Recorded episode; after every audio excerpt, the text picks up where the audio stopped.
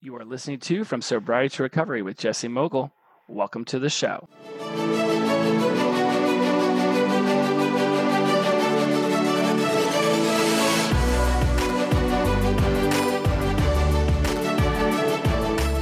Welcome back to From Sobriety to Recovery. I am your host, Jesse Mogul, and I am in addiction recovery. Once again, it is an honor and a pleasure to have you back here for the next 30 minutes or so as we discuss all things sobriety and addiction recovery. Today, I'm bringing you an amazing guest. His name is Adrian Gadino. He is the host of the Addictive Pod and a recovering addict of many varieties on his path to become a licensed and certified therapist. So he will be out there helping people in our community even more than he already is with this show. He's based out of Toronto, Canada. And check this out, guys. He currently works at a home with children with disabilities, guiding them to see their abilities. So, already doing amazing things within just the helping and prospering community. And it's such a honored to have you on the show today. Adrian, welcome to From Sobriety to Recovery. How are you today? I'm good, man. After hearing that intro, I need that as my uh, like motivation in the morning. Thanks for that. We'll uh, we'll uh, we'll we'll we'll text all that out, and we'll be like, just make it your daily mantra. I've I've got many. You know, it's uh, I love technology because I mean I'm in Los Angeles, you're in Toronto, Canada. It's so great to be able to connect with you just uh, you know tell me about how life has been going with you. Uh, let, you know we're not going to spend much time on rock bottom and the history because i think that most of us have very similar stories of how we got into addiction recovery but there is that part of me that loves to just hear a, uh, you know a bit of that background that says okay this is who i was but this is what i'm doing now. Can you just briefly run over you know where it was how long you've been sober where you were when you decided to get sober? Yeah for sure. I um I've been sober for coming up on two years, and um, I came into recovery a bit over three years ago. So it took me a while in the beginning. And when I first came into recovery, so I was only 19, um, and I was on a trip to Southeast Asia. And basically, all of my behaviors came to a head and um, led to a psychotic break. So I, I was on vacation. Um, I was drinking, doing drugs um, having anonymous sex basically. Um, and um, it was just it all of those factors led to me um, just losing it. I started to hallucinate and um, left my friends went to a motel um, finally made i ended up making it back home thanks to a friend helping me out. And i came so close to that edge of insanity and death like they talk in the big book the pillars of uh, of death and insanity and i knew that if i continued with those behaviors that's what was going to happen. Um, i was suicidal. I was incredibly depressed and i just hated myself so much. So when i heard um, the 12 steps when i went to my first meeting that's when i made that decision and had hope that this would work for me I love that you bring up the death and then the pillars part because one of my favorite sayings is, I didn't want to die. I just didn't want to live like this anymore. And when I say that, it's really because I just thought that death was my only way out of this circle, this cycle of abuse and, and trauma to myself and, and of the addiction. And it clearly looks like you had one of those same come to Jesus moments where you're like, okay, if I continue down this path, it's only going to lead to death. There is no positive that's going to come out of this. And you just, you made that decision to change. Yeah, that's exactly it. It was, um, I, it was the end of the road. Like I really knew that that's what was going to happen. And it was very, very clear to me. Um, then again, it took me another year to actually get sober on those behaviors because after I got better, I thought, what the hell am I doing here? I'm not an addict. I just had a, a bad trip to Southeast Asia. Like, what am I doing with all these like 40 year olds in this meeting? Um, and I was feeling really good. I had my health back. I was going back to school and I just, I stopped calling my sponsor and just did my own thing. Um, but sure enough, that brought me back a second time to the rooms. And, and since then I've been sober because that was, uh, that was a pretty rude awakening for sure. I saw a really cool meme the other day um, on Instagram. It, it's something to the effect of, you know, I just woke up one day and I just decided I wasn't going to behave like this anymore. And when I heard it, I thought, well, Yeah, in, in, a way. I mean, when I woke up on you know January twelfth of 2017, it was like, okay, I this this can't be me anymore. I, I have to change.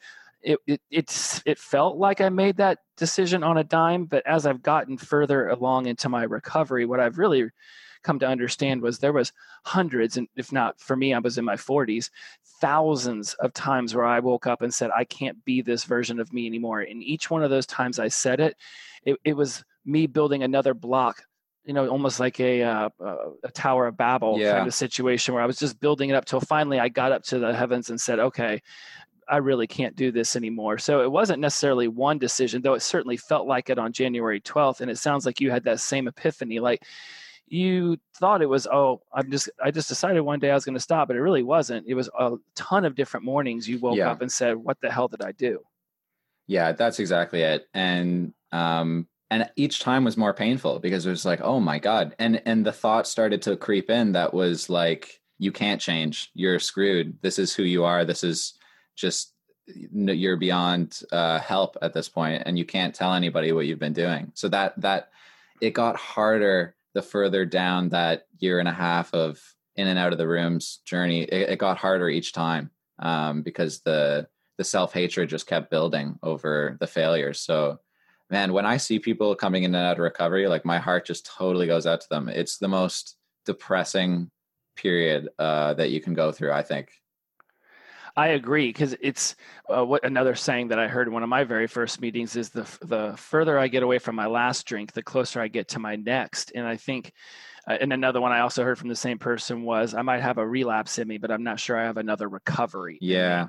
Yeah. And, I heard that one too. Right. And it's like, and, in, you know, for the sober curious out there who are, who check into the show just to see what life could be like when they're sober. And if, if they've made that decision, I'm never going to do this again. And then two weeks later, they're back in the bar, they're back in the using, they're back, whatever vice of choice they have it's like the there's almost like a shame that builds up like ah oh, other people are doing it. Why can't i? Clearly yeah. i'm i'm less than. Do you did you feel that in yourself or do you see that in yourself uh, in do you see that emotion in other people when you wa- watch them sort of revolving door through the sobriety recovery world? Oh 100% because when i picked up that phone after like 6 months of going out um and and called up my sponsor like the amount of shame of being of having to admit, hey, um, are you free to talk? Like, can we get back together? I, I'm uh, I'm really struggling. Um, and then the because I had been going through so much self hatred and oh, you're you're a loser, you're never going to get better. You almost start to assume that the other people see you that way too. So the fear was, oh, why would he want to sponsor me again? He he knows that I'm a loser. Like he knows that I'm not going to be committed and that I'm just going to fail again. Um, so yeah, it was a lot of shame, and then eventually showing back up and showing up again, and and um, I think the the friends that I made in recovery really saved me because they would we would just go for breakfast together, we would hang out, and there was a lot of acceptance there, and they were able to by just having that unconditional um, support for me it was able to they were able to break away a lot of the barriers of shame and a lot of the the, the self-critical doubts that i had that were just killing me. Um, so yeah for uh, for anybody who's going through that i just hope that they're able to find people like i found who are who are able to support them through it Let's touch up upon that for a minute, Adrian, because I love that you bring this up. When people are thinking about building their own community, talk to us about the steps that you went through about, you know, deciding who was it that you were gonna you were gonna allow in, because it's a very vulnerable space when yeah. you get into sobriety and recovery, and you've got all of these things. Because for most of us, we weren't just addicted to one thing, you know, even if it was you know sex or drugs and rock and roll and, and, and marijuana or whatever else. But then there was also that self-loathing, that shame, that inner hatred. We became addicted addicted to just beating ourselves up. So you step into sobriety and recovery and you're already super vulnerable and now you're trying to allow other people in and they're going to influence your recovery journey to some extent. And so you have to be extremely mindful of how you pick and choose who is in your circle of trust. What were some of the ways that you decided how you were going to build your circle of trust? Yeah. Oh man. Um that's a really good question, and I don't think that um, I didn't think through it at the time. It just kind of happened. Um, but the very first meeting that I went to, I heard somebody share a story. Uh, he had just got back from Singapore. I was in Vietnam. I had just come back from Vietnam. Um, it it just had so many similarities to mine, um, and the way that he described how he was feeling about what had happened was so similar to the way that I was feeling. Um, that uh, it wasn't that very same day, but it was another time that I saw him. I I went up to him and I had the um i don't know if it's courage or desperation or what it was but i just had the uh i was given the ability to be like hey my name's adrian. Um what you said really uh resonated with me. Are you free after? Can we just go for a walk? And he he was probably like oh my god what the hell is wrong with this kid um he looks like a mess. I better go for a walk with him so he doesn't kill himself. And so we went for a walk and uh, I just I shared my story with him as well, and I think that's really if if there was any one thing that someone needs to do to build support and recovery, it's to share vulnerably and to to not be not let the shame cover up um, opening up to someone and to actually express what happened and how you're feeling about what happened and that's how close friendships are made and the friendships that i made in those first couple months are some of the closest friendships i have to this day um, it's really really powerful when you can connect with someone over the same wound and the same path to recovery it really is. And when you mention your Vietnam story, and then you bring up this gentleman with the Singapore story, I, out of college, and it took me 12 years to get out of college because I, you know, the best place to hide as an addict is in college. Um, moved to Dallas, and I ended up getting this amazing international job. The business itself was very corrupt, but the traveling opportunities they provided me were amazing. And I got stationed in Singapore for my first six months working with this company. Oh wow! And we would go to Kuala Lumpur and Indonesia, and uh, needless to say, the alcohol and and just all the mayhem ensued. And so I have my own blackout in Indonesia, wake up in Singapore story that it did not turn out well. Yeah. Uh, it's just interesting. I'm like, oh yeah, it's like, I, it's something about Southeast Asia. And it still took me 10 more years to realize that my drinking was going to kill me. and wow. I'm pretty sure I should have died there. So I love that it's, uh, I don't know, maybe it's just symbiotic that there's a, something about when we talk about these things, we realize how many of us had extremely similar situations. Yeah. how having empathy towards one another. You don't have to have gone through what I went through, but there's a there's a, a level of understanding the basic human emotions that we're going through when we become so destructive and then being able to be vulnerable. And I think, again, this is why I love that your ultimate vision with what you're going to do with your addiction recovery goes into becoming a licensed and certified therapist because you want to put yourself in a situation where people day in and day out will come to you looking for a place where they can be vulnerable and they can get over their pain and suffering and you want to be that conduit to guide them to that better world how did you come about that decision because it is a major a decision you know for your career and what you'll be around but it's also just such a great way to give back. Yeah yeah and that's exactly it it's the giving back piece that uh that initially drew me to it and um it was also the experience of being a sponsor um i think it was around it was only like two months after i finally got sober i had i had been working through the steps for a year or, or yeah maybe around a year and my sponsor said um, okay, you have a little bit of sobriety now, but this isn't going to stick around until you start to help other people, until you start to give it away. That's when you actually, he was a big believer in you learn 5% of the steps by going through them with your sponsor, and then you learn 95% by actually being a sponsor. Um, and that was just his mindset. And even though by all, uh, by any outside appearance, I wasn't ready for it. Um, he just threw me into it. You know, it's kind of a sink or swim, and and it turns out that I was ready for it, and I I had a really really good experience of sponsoring someone else, and um, I I would look forward to it. I think that, and, and I still sponsor, and I still look forward to it. I think hearing somebody else talking to them on the phone or meeting them for coffee and just having that time set aside to listening to what's going on with them and uh, just sharing with my own stuff about how I can relate to that, or sharing advice of how to work through the steps and and see them transform. Um, it's just it was the most fulfilling thing that I had done in my life, and I thought, hey, if if this could be something that I do not just on the weekends, but this is what I actually commit my life to doing, and it's covered by insurance. If I was a therapist, then that would be a really good thing. Um, and if I could take this beyond just the steps and actually, because I, I was working with a therapist at the time, if I could um, deal with the underlying trauma and if i could be licensed to to deal with some of these other things that a sponsor isn't able to do that would increase my ability to help people um, and um, I think I'm I'm a very I'm actually a very selfish person. Like it sounds selfless to want to to want to be a therapist, but what it is is that it's the most fulfilling thing. It's the most for me. It's the it's the thing that brings me the most happiness, and I want I don't want to be just like okay and and sort of happy. I want to be extremely happy. I'm still a greedy bastard, just like I was when I was an addict, and so by being a therapist, I really think that I'll I'll be able to get a lot of that fulfillment, and I'll be able to um, have the the type of happiness that I want in my life.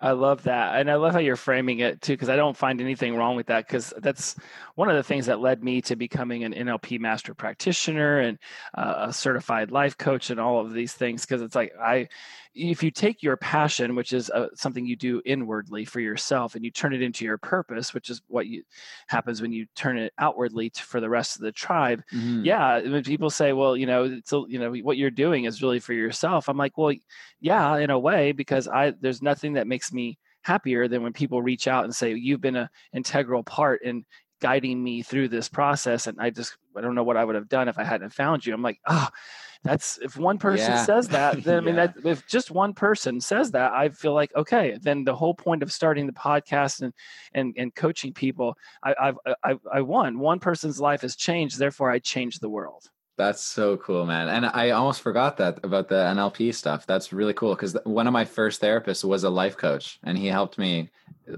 more than anybody at that point. It was incredible. I love that you mentioned there's there's like so much to unwrap from what you had just said, but the, I want to go back to the sponsor aspect because I've had some of my listeners. There's one uh, from Australia recently um, there you know did three months i think with her sponsor and then the sponsor said hey you know um, I've I've done everything I can for you. I you know I need to release you back out and you know basically go find another sponsor. And it, there was a lot of pain that this woman went through hearing that from her sponsor because she was expecting this person to be with her forever, and she was the very first time the woman had sponsored anyone. And so uh, I was sitting here and we must have Facebook messaged a ton about this, and uh, because I went through a different program than AA, I went through Kaiser's and tons of meetings and everything, but didn't ever do the sponsor route. Mm. When you, uh, what I would love to discuss is like, how did you choose a sponsor? And was there any point in time where you thought maybe you needed to switch or, or change that up? Because choosing a sponsor is extremely important because they're going to be the one who teaches you so much at the very beginning. Mm-hmm. How did you find the right one for you at the start? Yeah, that's um what happened was I was really desperate and I had been to the meeting that I went to, uh, the very first one, they basically said, come to five or six meetings and see if this is really the right thing for you.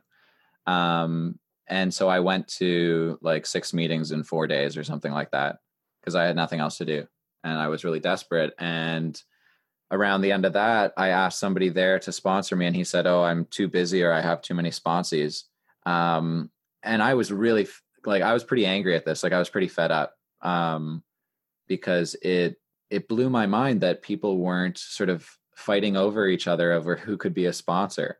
Um, and so I left that meeting. I went to another one, and um, when it was uh, when it was time for sharing, I literally said, "Hi, my name's Adrian. I've been in recovery for six days or something, and I, I really need a sponsor. If anyone's available, please uh, talk to me."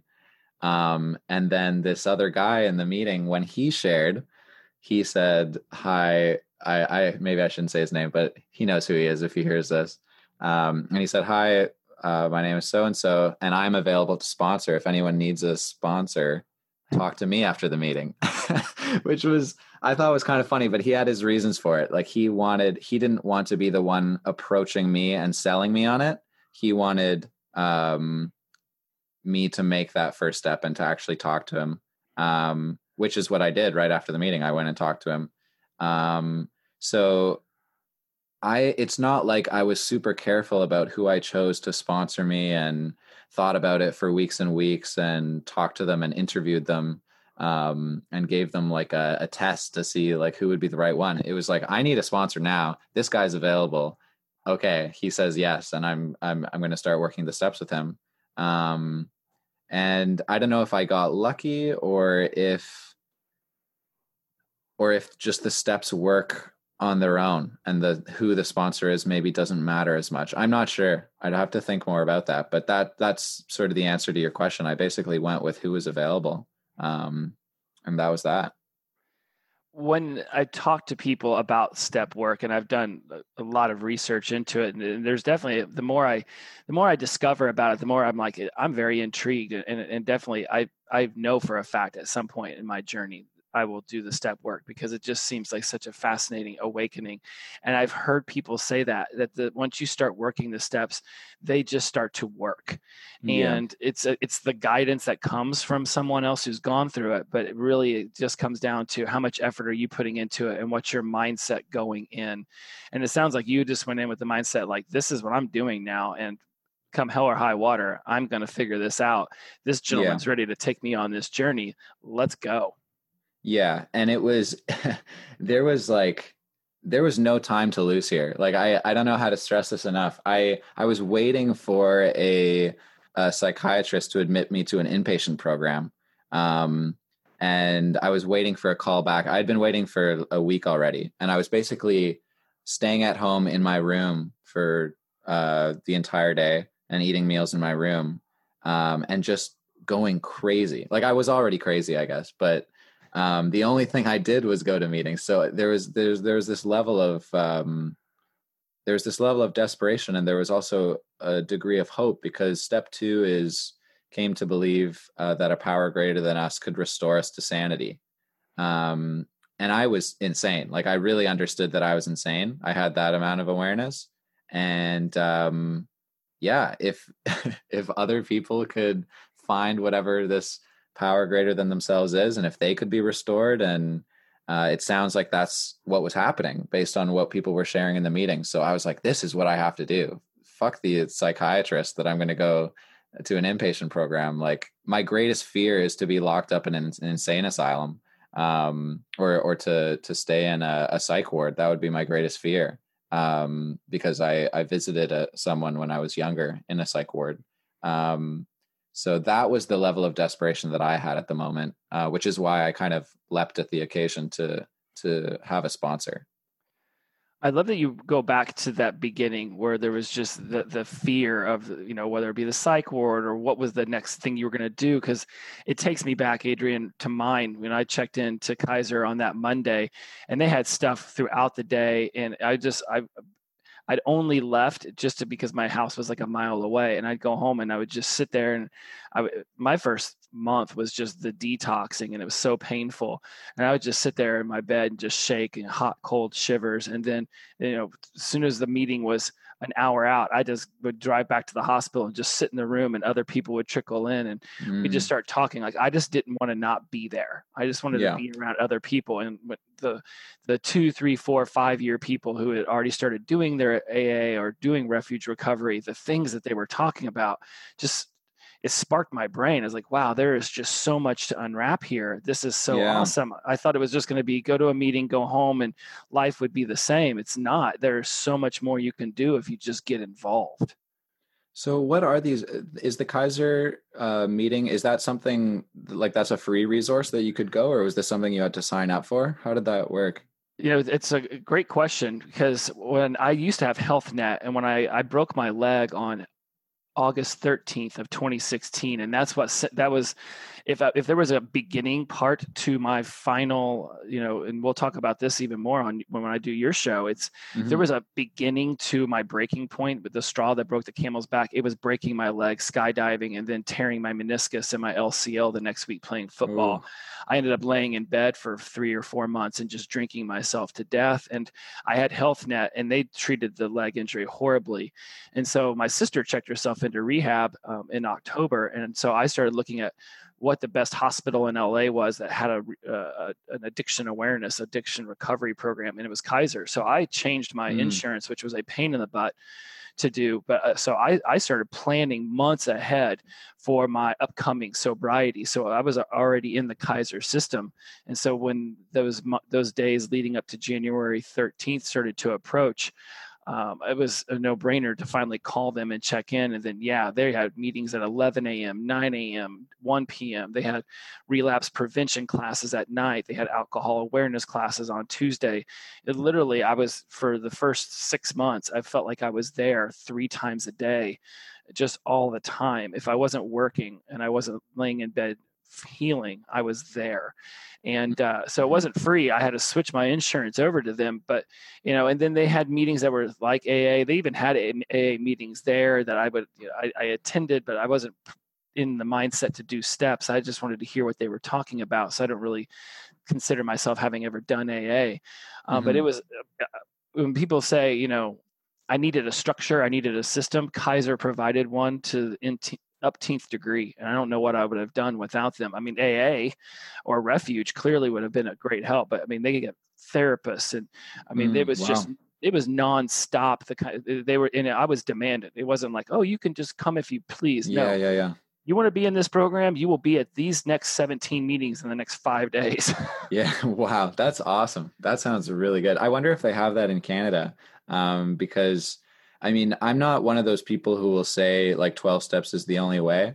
It worked for me, but I, of course, other things are going to work. And I think 12 steps don't work for a lot of people. And the defining factor might not be, it's probably not the program, but more about what that individual is bringing to it. And I know that when I found the 12 steps, I had the desperation and the the drive to do whatever it took to get better and i had faith that it would work. I really firmly believed that if this guy could do it like i could do it. And did you find that with your recovery as well? Like you had those two elements when you found kaiser?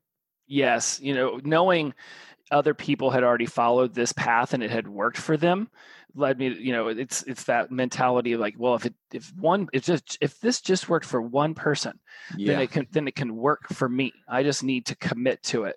Yeah. and uh, when i got it I, I started going to refuge recovery at, i think in the fall so it would have been right around august of 2017 and i started going to refuge. I love the idea that it was buddhist based and I, had done a lot of buddhist know, readings just because of, of eckhart tolle and alan watts and people like that. And um, so when I get into refuge and they started having us go over the four truths, it's very similar to AA. Um, although I don't think refuge people would like me saying that. I just think to me, I, I knew enough about both okay. to realize there was a connection. Um, yeah. Because one's Buddhist and one's Christian based, and, and, and I love the beauty of them both. The both programs are amazing for what they they've helped people achieve. But I say all of that because I got into Refuge because football season was coming around, and in America, American football is huge, and that was my trigger when the ball gets kicked off and the whistle gets blown, it is time to black out. Yeah. And I had, and I knew I needed more resources than I currently had. Kaiser was doing great, but I, I mean, I wanted there to be a whole, I wanted there to be hundreds of people around me that said there's a better way. And so I started going to meetings on Sunday nights for refuge because it was proof to me that I could normally by 6 p.m. on a Sunday, I'd be going into my second blackout of the day. And now at 6 p.m., I was going into a meeting, and it was just the proof to me that I could beat football.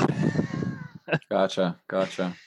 So it was, and and, and you know, when you now going from the sponsee sponsor you know, conversation oh, back over to the therapist situation when now that you you got your two years in and you've seen the ebb and flow and you even had you know you said three years you were thinking of this but it really took you that that extra year till you stepped into it with a lot of strength as you start preparing and going to school to be a therapist how do you think all of these experiences that you've had the ebbs and flows the stepping in but then stepping back out how do you think that'll ultimately benefit you I, and I ask this question because I really yeah. think a lot of people forget that there is no failure. It's just a little bit of feedback. It's just progress, and they think, well, you know, I've already quote unquote fail twice at getting sober, mm-hmm. it's not going to work for me. But it does. It can work for you at any point in your life. You just again commit and step into it and have faith.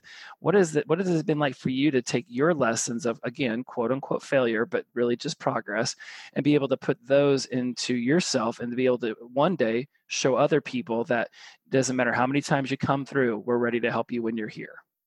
Oh man, that's such a beautiful question. I really appreciate that because there are days where some of that shame creeps back up when I think about um, how long it took me and how many failures, quote unquote failures, it took me. Um, and I think to answer your question in in just a word, it would be empathy.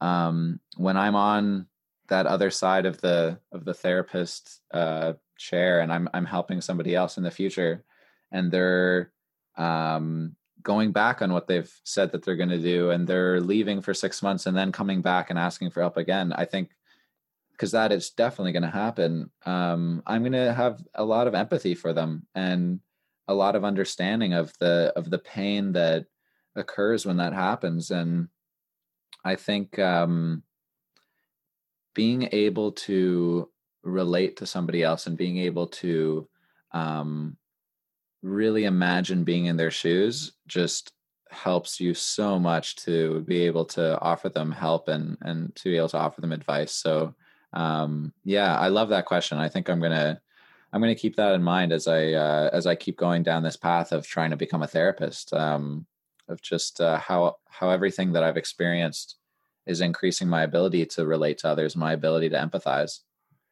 And i love that you have this this approach and, and, this connection with the word empathy because I've, I've talked about empathy before on the show where i don't necessarily i don't need to have gone through your particular situation adrian mm-hmm. to empathize with you when when empathy comes from understanding what basic human needs what basic human emotions have been violated that got us into this position to begin with so it can be um, safety uncertainty needing variety love and connection being kicked out of a tribe being rejected by those that you love like you know, even somebody in Syria running away from a war torn world and being stuck on the shores of, of, of, the Mediterranean Sea trying to get across. I don't understand what that is. That's very extreme, mm-hmm. but I understand what it's like to feel like I've lost my safety, I've lost my home, I've lost the people that I love, and I've lost my community. I know what that feels like. By knowing that, I can now empathize with what they're going through because, well, their picture is way different than mine.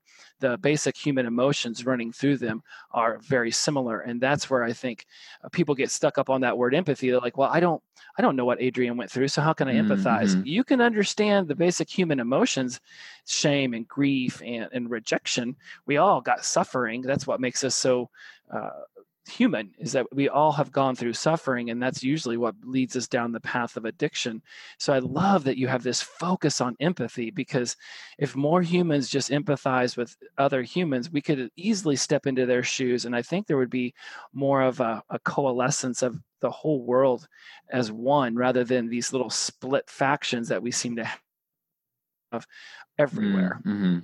Yeah, a hundred percent. And I agree with you. I do have to push back a little bit though, because I think that please, please. you you're saying that um, you don't have to go through the same thing to have empathy. I agree with you.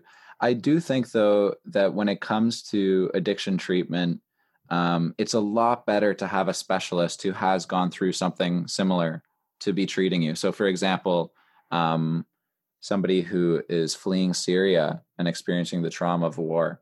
I don't know if I would be the right therapist for them. I could definitely have empathy for them, but I would rather that they find somebody who has experienced something similar to that that degree of trauma or let's say someone has an eating disorder. I've never struggled with um, an eating disorder. I can have empathy for it. I can understand some of the similar causes that might be underlying it that underlie my addiction but I would refer them to a, an eating disorder specialist rather than attempt to treat them. Do you do you agree with that, or do you think that? Oh yeah, I love that you're going deeper on the word empathy here because I think where I was going was just as a human having empathy for others and, and knowing what that could feel like. But I absolutely agree. Like I, I get people who will reach out to me and they'll have heroin or crystal meth yeah. addictions, and because I never did heroin or crystal meth, I don't think I'm the right person to be able to help them because my issues were LSD and cocaine and, and ecstasy and, and alcohol, and so I absolutely agree. If you're when you start to go deeper and in you start looking for that specialist who's really going to be able to bring you back up into that person you were always meant to be i definitely think if somebody would reach out to me and say i've got an eating disorder i don't know that. So I don't think that I'd be, I wouldn't have that same story of waking up at three in the morning and going mm-hmm. in and, and, mm-hmm. and, binging and purging. So I absolutely agree that when you start to dive deeper and you start looking for a specialist to help you, getting that person who's walked that same path, I do believe is extremely important. Yeah. Yeah. I think so. I'm, it's uh it's tough it's tough. It's um you're never going to find someone who's exactly like you and exact has the exact same experience but i think the closer you can get probably will result in the better outcome.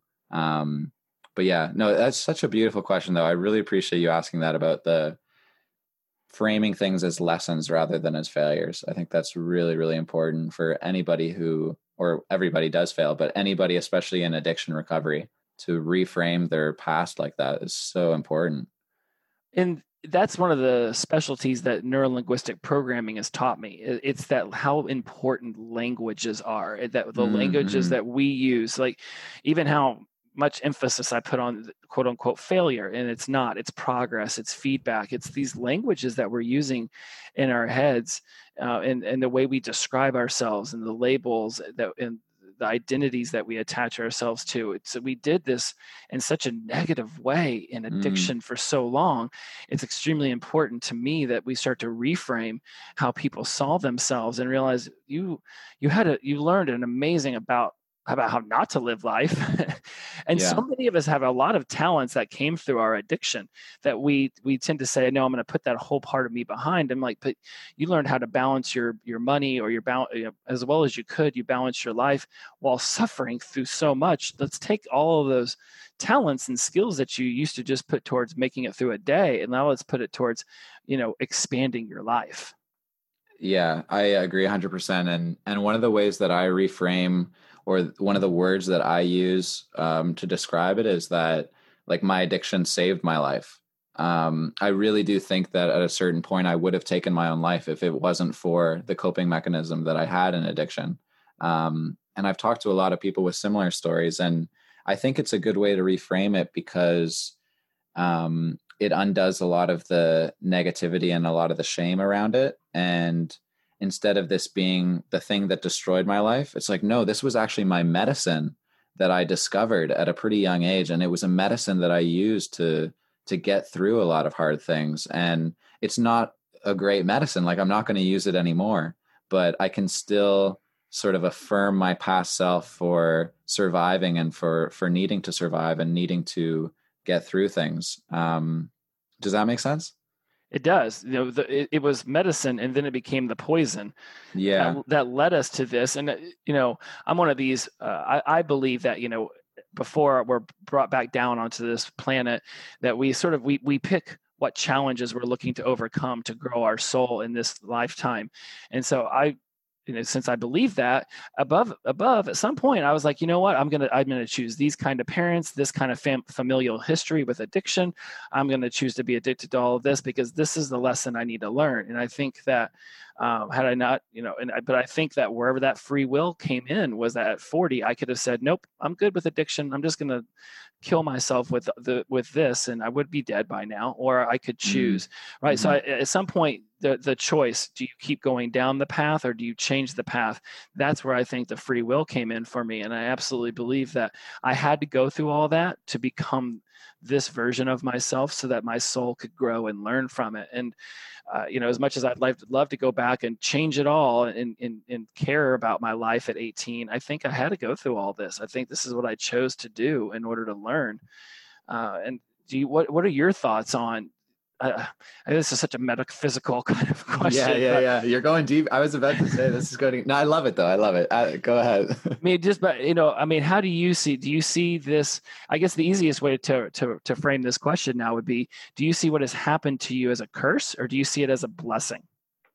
Okay, yeah, that's that's bringing it down a bit. I think um, I think I, I see it as a blessing for sure. Um, and the way you asked that earlier question about how it's going to help me to be a better therapist, that really you hit the nail on the head, and that's why it is a blessing. I think that the the trauma that I went through and that I put myself through in addiction, um, it opened up a door for me, and it opened up a door to a way of life and a way of giving back that I never had before. Um, and I was talking about this a little bit before um, we started recording, but it just it really strikes me, and I, I get a little bit emotional when I think about this of how incredible it is to go through this healing journey because it's not just healing for me; it's healing an entire line of intergenerational um, trauma and and and a line of suffering and and using certain coping mechanisms. I'm stopping that at at my generation and and healing in this moment. And then as i go through that process i in turn can help others to heal um, who are on similar trajectories based on their passed down um, traumas and and pains. And it's the interconnection that we have with all the people in our life it's so incredible. It's not this individual um, i'm just going to get better so that i'm better. It's I'm going to heal so that you use the word tribe, so that my tribe, that everyone I'm connected with, has interaction with this healing, and and um, yeah, it's a blessing. It's a hundred percent, it's a blessing. It just what a great beautiful way to bring that up and it sparks so many more questions and i want to get to discussing your Addictive Pod podcast here in a second but you're right about other people being touched by your healing. Because when i got sober i was just like i'm going to die if i don't.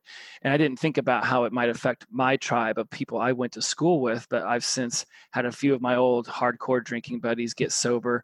Um, i've had a, a couple more reach out to me and say hey you used to party. I mean, we, we they called me the apocalypse because when I showed up, the oh world oh was going to end. Right? Like I had other friends called hurricane, we had tornado, we had monsoon.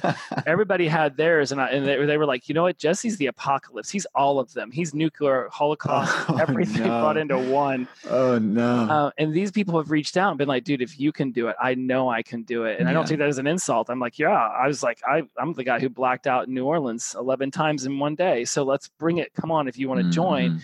And so I, I love that you tie that in because I healed and the reverberations through my community have been more than I could have ever have imagined. And it's it's it's it was such a beautiful secondary gain. I didn't see it coming, but man, it's it's it's been amazing. So I'm sure you see that light too coming from people around you, and it, it's got to just bring fulfillment into what you've done for yourself and how it's helped others. Yeah, a hundred percent. And you know, I haven't had a similar experience as you with a with a friend coming into recovery, but I have had experiences with family members, and um, yeah, it's incredible. I mean, I don't think addiction doesn't exist in a bubble. It's always something that affects other people and something that's passed on or um, or or done in a group, and yeah, it's it's really cool to see the effect of uh, the decisions that I've made in the last few years, and um, just see the ripple effect. It's it's amazing. One of the things too I love about you, Adrian, is that you are quite young to have made this decision to step into an addiction recovery lifestyle and it's life term and you're ready and you're rocking it and you're going to do so many great things in the future because oftentimes uh, what I've gathered from people who've reached out to me, things I've heard in meetings, is that people think that um, you know it's like, well, I'm just so young. Clearly, I don't need to make this decision yet. And you're mm-hmm. for those people out there who are you know 17, 18, 21, 24, and they're thinking, ah, I, I got another five years of doing this until I need to figure it out. You're showing that what you can decide you're done with this world of, the, yeah. of addiction now, and you can go on and you can start doing great things. And we don't all have to be 40 when we make this decision decision you can make this decision at 23 if that's what you want to do just yeah. think about it and do it and i love that because i just i don't know we talked about this when we first met about how you don't like a lot of people bringing up the age, but I love it because you show that there is no age where it's finally I can. It's been too long. It's been too much. You said way before many people would. I'm done with it. Let's let's let's find a better path. Yeah. What do you? How do you see that affecting your community, especially the youth out there? who already know they have an issue with drinking or drugs and and they're like I don't want to do this anymore but I just feel like it's too young to make that decision. Yeah, oh man, I think um for anybody under 25 that's going to meetings first of all the one thing that is going to piss them off more than anything is people saying, "Oh, you are so lucky." You i wish i had come into recovery when i was 20 i wish i had come into recovery when i was 22 nothing will piss them off more than that. So i let me anybody... apologize then. Let no, me no, apologize because no, i know i said that to you. I'm almost positive but that, was... sentence came out of my mouth. Man i'm it's, sorry. no but that's okay because i've been in recovery for a while. I'm not in that resentful place anymore. It didn't annoy me now uh, but when i was first there it was really annoying and it was really um i'm not sure exactly what it is. Um part of it might be the idea of missing out or the idea of being weaker than other people. Um, I think that, yeah, I was only 19 and um, the addict is still very active in my mind at the time in early recovery. So that voice in my head that's saying, oh my gosh, you have so much that you're missing out on. Your friends are still going out every weekend. You're still in your, like, you're not even in your prime. You're only 19 um, so that voice was very, very active. And I was really lucky because my sponsor never really mentioned my age in that early recovery time. He really just um, just took me for face value of somebody who wanted to get better, and he never brought that up. And um, we just worked the steps, and that was a lifesaver for me. And I don't know, I I think that if you're really young in recovery and um, you've already had some experiences that are opening your mind to the idea that these behaviors are going to kill you, then put yourself 100% into recovery. Really devote yourself to it because it's it's the best commitment you can make. And um, yeah it's it's really an incredible decision to make and can only bring about good only bring about good. And I do remember when I first got to Ball State University and I started doing double shots of vodka in the shower, getting ready for the night, thinking this is not appropriate behavior. and I knew it was bad then. And I'm like, you know, I was like, I could have just nipped it in the bud and been like, you know what, you I know you've only been doing this for six months, but man, you you already know that you're off the deep end, bro. Come on, man. let's fix this up. So, yeah, yeah it, it's uh, you know, when you start to see that behavior, you just have to make that decision. Yeah, and um, I think that after six months of being in recovery, I think like age was one of the reasons that I left. I think I, it was sort of this idea of like, oh, I'm not. Uh, I'm fine. I've only I only had sort of one really bad experience, I guess. So that's sort of at least the voice that was going on in my head. So it was one of the reasons I left and I'm just glad that I didn't let it go on for too long. It was maybe a 6 month period of going back out and it was enough for me just to see the pattern. I didn't have to see the entire trajectory of ending up back in the streets of Vietnam like covered in blood and puke. Like it it didn't have to go that far down. Um and I just hope that anybody in that early age, like in the 19 to 25 or whatever age you are, I hope that you can just see that pattern and and have the ability to see where the pattern leads and then make the decision based on that. Um, because yeah, it's it's not worth wasting uh, any more time than you need to. It's not. And one of the my favorite reasons for bringing on so many different varieties of people into the show is that even if somebody isn't you know in their young 20s or young 30s or young 40s that they're going to be in meetings with people like us and, and, and this opportunity to hear us discuss all of this uh, gives them a, a, perspective of what you're going through and, and then it will give them questions that they can ask when they go to help someone at whatever age they might be at to just yeah. know oh okay I, i've heard what one person at 23 or one person at 44 before went through. Let me see how I can connect with this person. So for those of you out there listening, thinking, well, I don't, I'm not you know 23 or 44 at the, the it's more to the point of just learning other people's viewpoints and perspectives on addiction so that when you do go to the meetings and someone sounds or looks very similar to adrian and i that you're just able to make that connection and say oh okay i get i get where those people were coming from how can this help me connect with this person and be vulnerable with them right now and I love mm-hmm. that you have a podcast where you're bringing people on.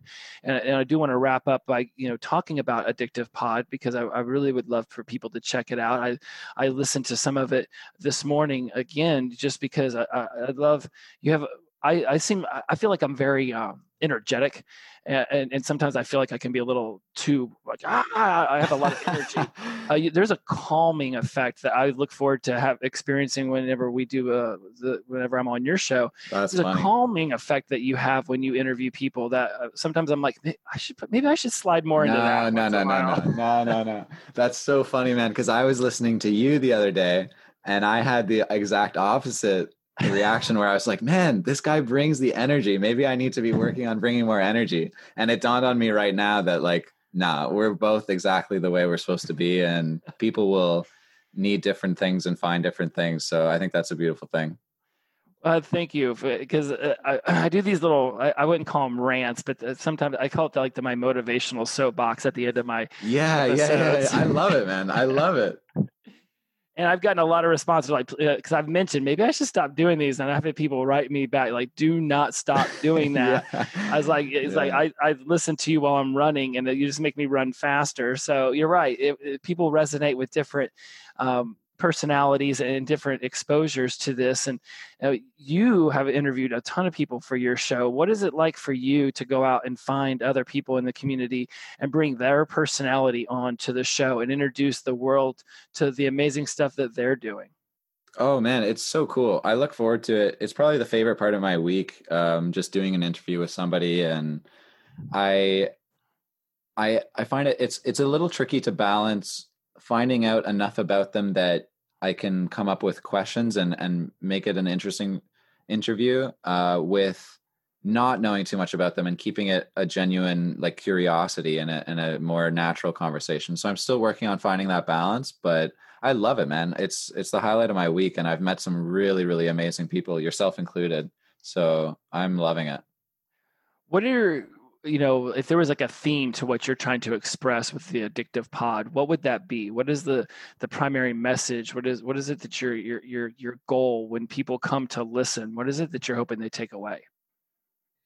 Hmm. Um I think the primary message would be the shared experience of two things. Um, the shared experience of what causes the addiction and the shared experience of what it takes to recover and to transform your life.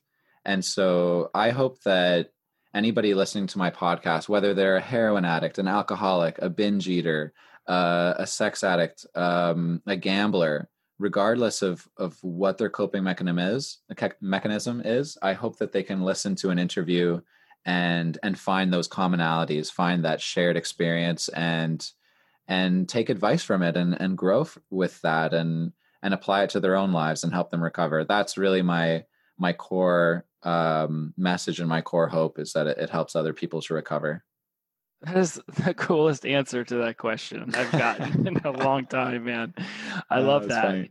because it is right. Like you know, uh, when, whether you go to NA or AA or whatever the meeting it is, you know, sometimes yeah. get, they get secular and like, nope, you're you're addicted to alcohol. You can't be in the NA meeting. And it's when they come to your mind show, they it's like, no, man, doors open whatever yeah. you've got like you can find a commonality um, you don't even have to look that hard if you just have to literally open up your ears and you're going to hear a couple trigger words and you're going to be like yep yep yeah that, that's that's why i did what i did yeah that's exactly it and and um, i was talking earlier about how i don't understand binge eating disorders as much but i did a couple interviews with with women who had uh, eating disorders and although I don't understand the use of food as much, there was so much that I related to them, and there was so much that I learned from them of how they they grew from that and how they got over it. And um, it's really incredible. I I've gotten a lot of cool feedback from people who aren't addicts as well, like people who just um, came across the show or, or heard about it, and that's been really cool just to hear that. You know what? If you're just a, a average person trying to transform your life or trying to be happy, um, hearing some of these interviews could help you out. And that's a beautiful thing. And and that's that's again everything we've talked about in this interview this in this conversation has been about you know giving back and, and just building this community and you're going to keep growing you're going to keep building it let's see if we can get more people from my audience to go over and check you out and start listening to you as much as they listen to me because I, I love what you're doing um, instagram at addictive pod if i remember correctly if, yeah. and uh, uh, what uh, where can people find the podcast itself yeah, it's um it's on it's on Spotify, it's on Apple Music, um basically wherever you find your podcasts. Um or you can find me on Instagram and click the link there to to find all the different platforms and it's yeah, it's at addictive pod for the Instagram.